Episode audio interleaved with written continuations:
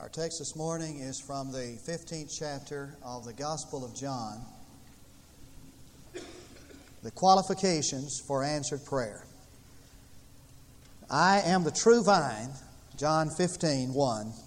I am the true vine, and my Father is the vine dresser. Every branch in me that does not bear fruit, he takes away and every branch that bears fruit, he prunes it that it may bear more fruit.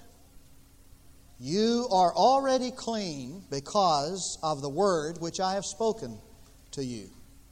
Abide in me, and I in you. As the branch cannot bear fruit of itself unless it abides in the vine, so neither can you unless you abide in me. I am the vine you are the branches. He who abides in me and I in him, he bears much fruit. For apart from me, you can do nothing. If anyone does not abide in me, he is thrown away as a branch and dries up, and they gather them and cast them into the fire, and they are burned. If you abide in me, here's the text. If you abide in me, and my words abide in you, ask whatever you wish, and it shall be done for you. By this is the Father glorified, that you bear much fruit, and so prove to be my disciples.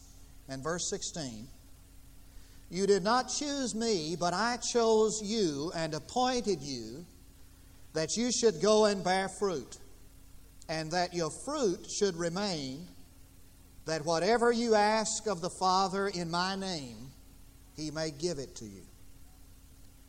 Now, there are two qualifications for answered prayer. The first is that the prayer is in the will of God. And we put a lot of emphasis on that. That's what Jesus meant when he said to ask in his name, and whatever we ask in his name, he'll do it for us. And so we try to find the clue to how to pray and, and the technique and the structure of prayer. And the prayer, we understand, must be in the will of God for that prayer to be answered. There is a second qualification for answered prayer, and this might be the key. The prayer must be in the will of God. That is, not only the petition, but the petitioner must be in the will of God. And while we place the emphasis on the petition, God puts the emphasis perhaps on the petitioner. And we spend a lot of time trying to find how to structure the prayer so that we can get it answered. And the problem is not that our prayer is not correct, the problem is that we are not correct. It is the life that prays. The Bible says, the effectual, fervent prayer of a righteous man availeth much, so that if you're not righteous, you might as well forget about it. The psalmist said, If I regard iniquity in my heart, and the word regard means if I look with approval, if I give an uncontested place to sin in my heart, the Lord will not hear me. It is the life that prays. We've already established that the quality of the gift is determined by the quality of the giver. The acceptability of the gift is determined by the acceptability of the giver. Jesus said, if when you're bringing your gift to the altar and you remember that you have sinned, you have aught against your brother, or your brother has aught against you, leave your gift there and go and get reconciled, then bring your gift. Can you imagine what it'd be like if on Sunday morning, before any preacher brought his gift of preaching to the altar, he got things right with God and with others? Or every choir member, before they brought their gift of singing or music, or every teacher, before he brought his gift of teaching, or every worshiper, before he brought his gift of worship to the altar, made everything right between God and himself and himself and others, before we started the worship service. Can you imagine what that'd be like? We'd probably have to, it'd be late before we got started in the first place, but when we got started, there would be power. For the acceptability of the gift is determined by the acceptability of the giver. So that when you bring your prayer to God, the acceptability of that prayer is determined by the acceptability of the prayer. For God is less concerned about the petition than He is about the petitioner. So that there are two qualifications for answered prayer that the prayer is in the will of God and the prayer is in the will of God. And listen, if a person is abiding in Christ and Christ's word is abiding in him, you don't have to worry about what he says. He's going to say the right thing. You won't have to worry about how you're praying if you're meeting those two conditions abiding in Christ and Christ abiding in you. So that there are two conditions then to that second qualification. I want us to look at, look at the first. If you abide in me, now, he uses the branch and the vine illustration because he wants us to know that we are to see ourselves as a to Jesus as a branch is to the vine. In other words, he wants us to recognize that we are a branch and live the branch kind of life. If you want to know what it means to abide in Christ, to abide in Jesus, you just go out and look, take a long look at a vine and see what the branch is in relation to that vine. That's the way you're to live in relation to Jesus. To be a branch kind, to live a branch kind of life. To be to Jesus what the branch is to the vine. Now, there are a couple of things about that. First is that the branch must accept the vine's purpose for its life. What is the purpose? of the branch. The purpose of the branch is to bear fruit.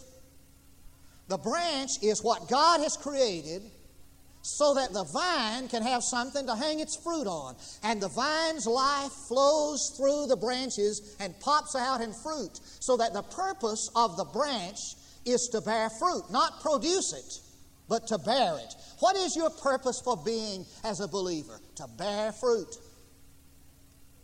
When I moved in over to Parsonage, I noticed that Glenn Potter had some peach trees growing in the back.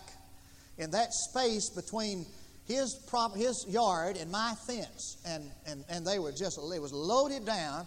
The trees were loaded down with luscious peaches. And I was thinking, how am I, how can I, well, some of those branches were hanging over in my yard, you know, and some of it will fall off in the ground, especially if you shook it. And, and, and so uh, I thought, well, I'll get me some peaches. Well, one day Glenn saw me out in the in the in the in the driveway. He's just the best neighbor. He came over. He said, um, "Gerald, see these peach trees?" Now, now he didn't say, "Anytime you want to, come out here and break off some branches and eat them." I mean, they're just wonderful to eat. They'll keep your teeth clean. They'll give you digestive system, that bulk that you need. He said, he didn't say, you know, break up some of these branches and put them in a little bowl and pour some cream and sugar over them and they just taste so great. He didn't say that. What he said was, now we have these luscious peaches out here and, and you're welcome to get any that you want. You just get all the peaches that you want. That's what they're here for. Now, the purpose of the branch was, is not to eat the branch. The purpose of the branch is to bear fruit. Do you know the only reason you're here as a believer, the purpose of your being here is to bear fruit? And apart from fruitfulness, you and I are useless. Now, you remember that next time you go out to the hospital and visit some sick friend and you go into the room and you visit this friend, and he's a carnal Christian who's absolutely in disobedience to the will and purpose of God, and he rejects God's word, and, and he is, is negligent of God's duty in the church. And, and you go into his room, and he says to you, Will you pray for me that I'll get well?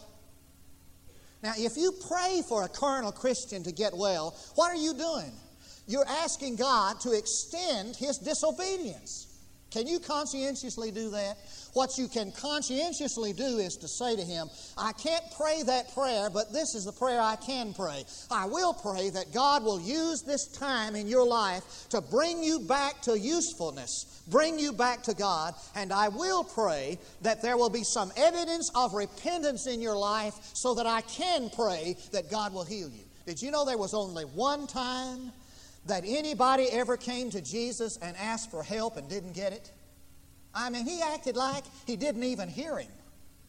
This guy came to Jesus and asked for help, and he didn't even acknowledge his prayer, his request. You know who that person was? It was the thief on the cross.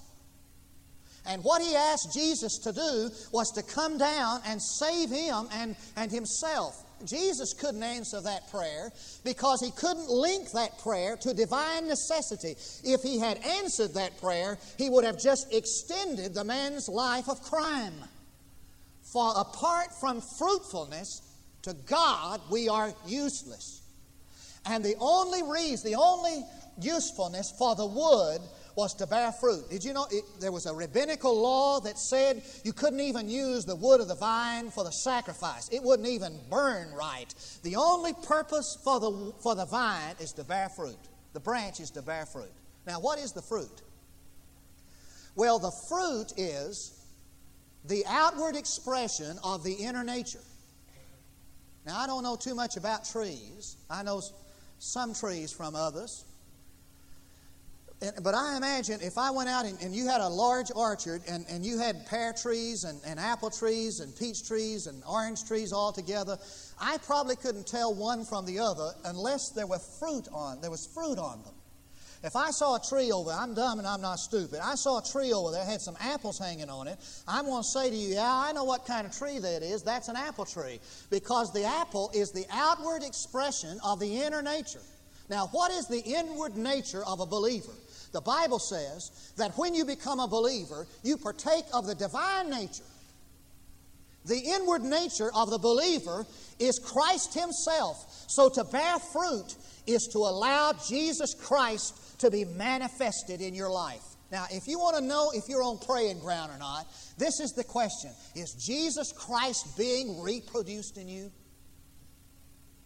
There's a second relation that the vine, branch has to the vine, and it's this the branch just makes itself available to the vine, just rests in the vine, just draws from the vine. There'll just not be any wearisomeness to the work. Somebody said the 11th commandment is, Thou shalt not sweat it. When you're abiding in Christ, you're just as busy as ever, you're just not sweating it. Have you ever seen a frustrated, anxious branch? Now, there's sometimes when I go home at night, I feel like I have really failed the Lord. And I, I, I have a problem with a, you know, guilt trip sometime. And, and I've, I've prayed, Lord, I've just failed you today. I haven't witnessed like I ought. I haven't prayed like I ought. You ever, you ever, you ever been there? The other day I was walking through the kitchen and my faucet said, uh, Gerald, I just feel so bad today. I've just failed you. And I, I looked at the faucet and I said, You, you did? Pretty much of a shock when you faucet, you know, is making confession like that. Said the faucet said, uh, I, I just feel so badly. I, I failed you today. I, I've not washed your hands a single time. I've not uh, given you a, gl- a glass of water, not one drink of water today. I've not cooled your face one time. And I said to the faucet, Now, faucet, you, have honored me today. You, you, you've, you've blessed me today because you've just been available to me. I know that if I, all day, that if I needed to wash my hands, all I would have had to do was just touch you.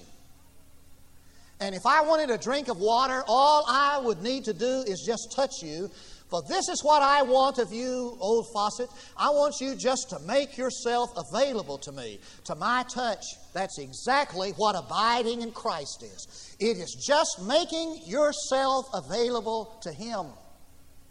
And Jesus said, If any man thirst, let him come to me and drink. And out of his innermost being shall flow rivers of living water. You know what Jesus was saying? He was saying this You just make the riverbed available to me. You provide the riverbed, and I'll provide the river. Hallelujah.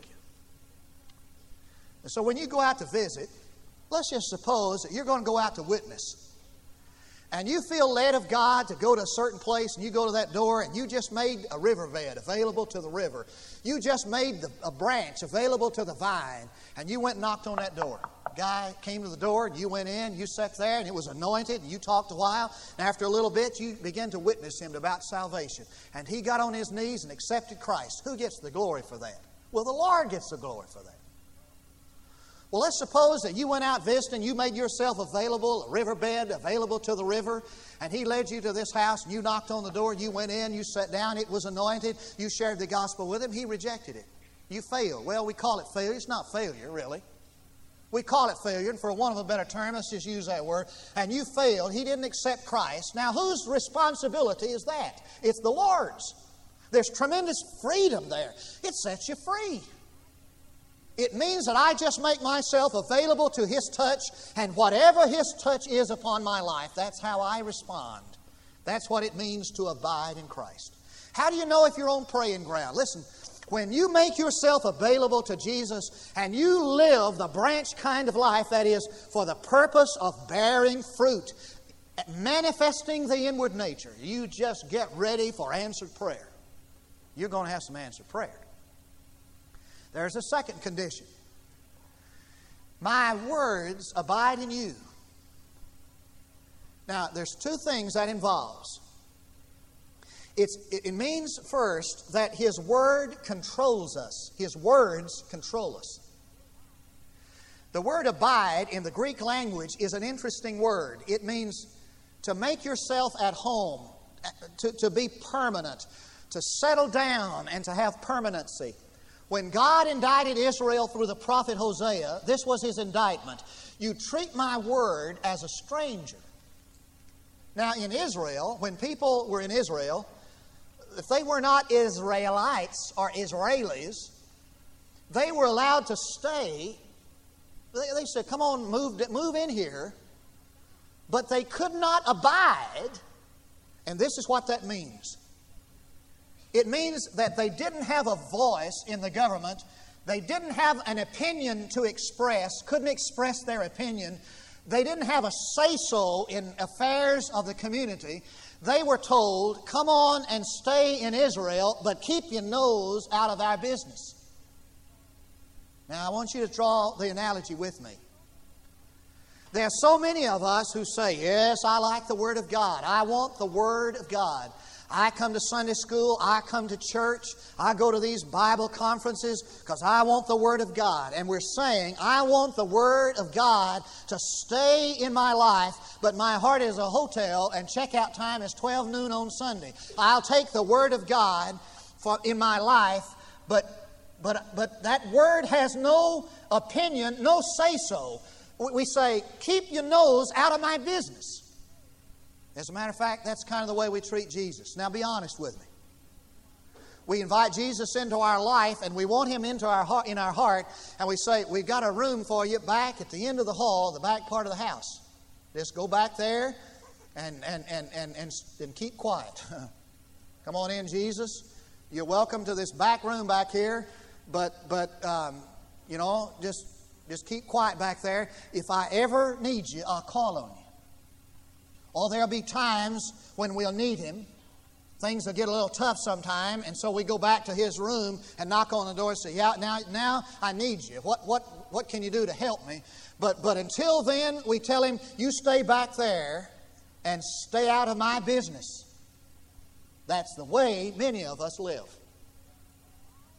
Now, if He's abiding in us, if His Word is abiding in us, it means that our lives are controlled by His Word. Now, how do you know if you're on praying ground? Listen to me carefully. The way you know you're on praying ground is this Is there any part of this book, this Word, that you are willingly and knowingly disobeying? Now, the scripture says if you have aught against someone, make reconciliation. The scripture says, Speak not evil against your brother. Is there any part of this word that you are willingly and knowingly disobeying? If there is, you're not on praying ground. You can forget about it.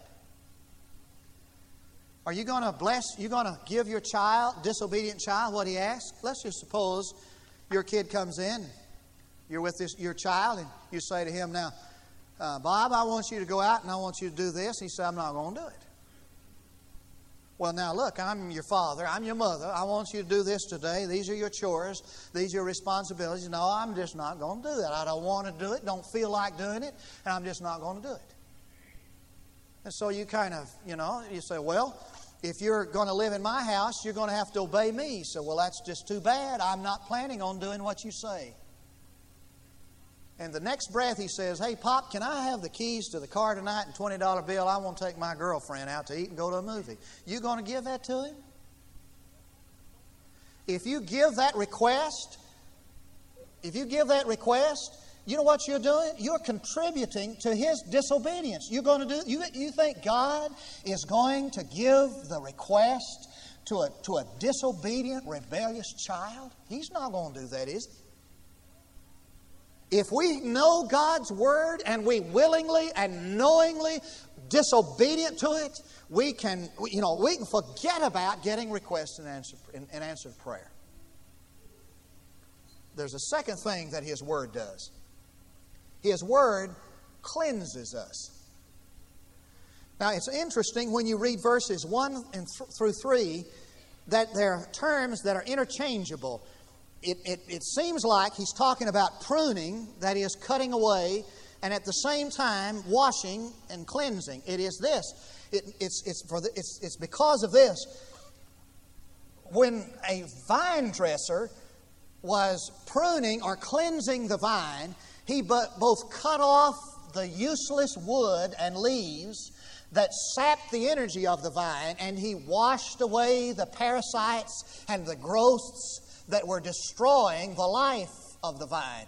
So that, that, that, that Jesus is saying that, that the vine dresser has a purpose to clip and to cleanse your life. So that His Word cleanses us. What that means is that I get on praying ground when I am willing to let the vine dresser do what he wants to do in my life. There's a lot of, I'm not talking so much about sin now as I am talking about useless wood, things in our life that just sap the energy of the vine. And the reason why he does this cleansing and this clipping is in order that we might bear much fruit. For the Father is glorified in much fruit.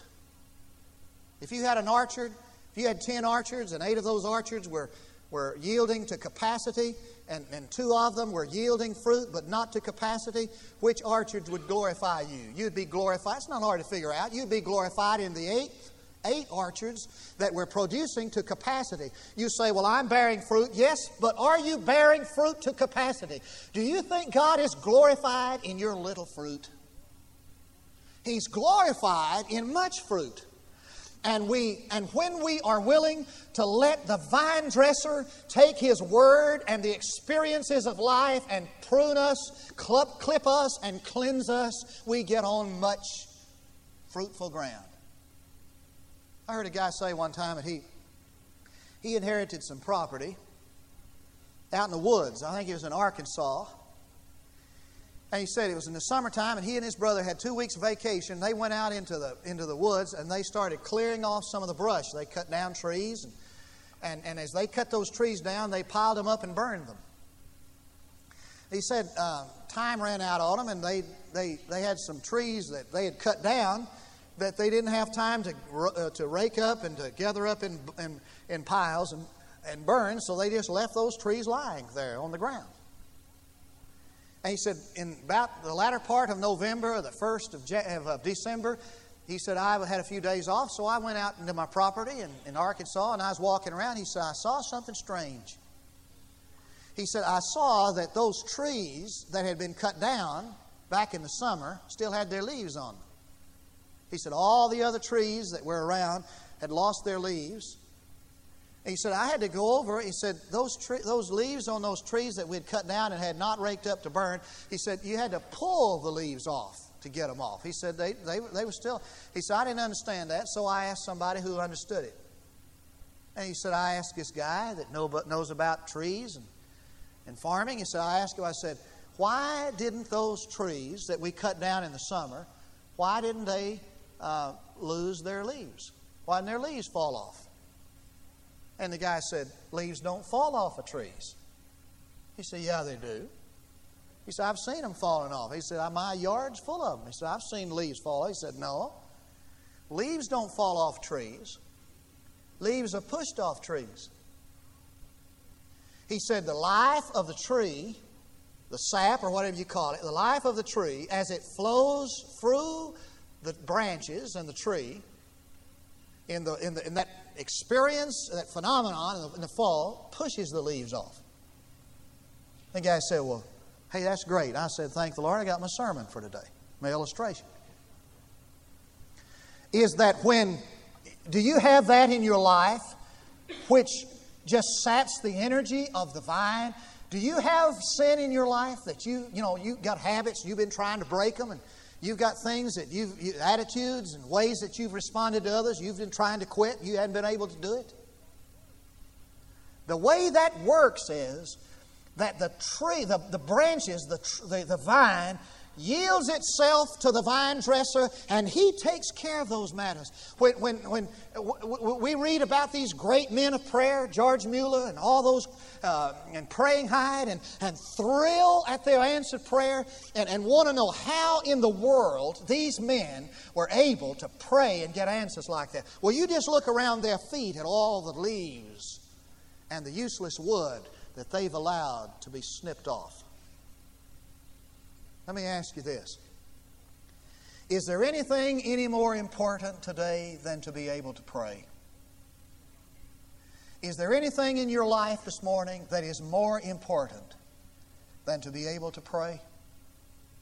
Than to be able to go to the God who rules this universe and get what you need and ask? Is there anything any more important than that? Whatever is more important than that, that is what the vine dresser wants to cleanse out of your life. Well, let me tell you something. The most important thing that could ever happen to anybody here today as a believer, a Christian, the most important thing that could ever happen to a Christian is to get to the place where when he prays, he gets answers. And when I read about answered prayer, I thrill at the fact that there are some people who can just pray for anything they desire and get it. And the thing that thrills me is that I know that that person has qualified both the petition and the petitioner has qualified to pray. And if that can happen to them, it can happen to me. Let's bow our heads to pray. Father, wherever we are as a Christian, there is no, we understand, no more important place than to be able to pray.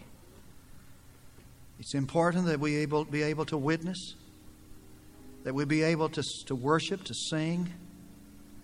But Lord, we know that the most important thing for a Christian is to be able to pray and get answers. And there are some of us, Lord, who understand and know, we confess that we've been Christians most of our life that have seen very few answers to prayer. We've tried to pray the right prayer, but Lord, so often we're not right.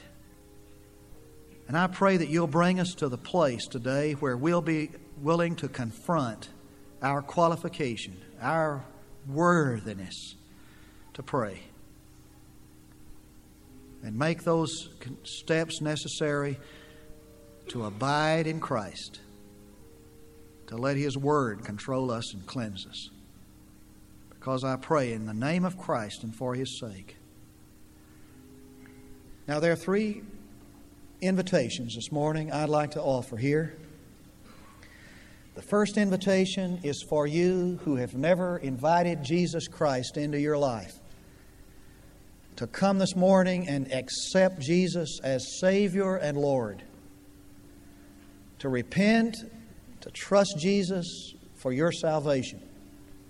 There is a time when that has to happen, point of time. The second invitation is for those of us who need to join the church, as some who came in the early service, to say this is what God, we feel, is leading us to do, and we want to be obedient at this point in our life. Or there may be some of us today who, as we honestly evaluate our prayer life, understand that the reason why our prayer is not acceptable is because we're not acceptable. And we'd like to come to a place of repentance and renewal and rededication that we, the petitioner, would be acceptable to God so that our gift would be also. I want to ask you to do that right away as we stand to sing. Come.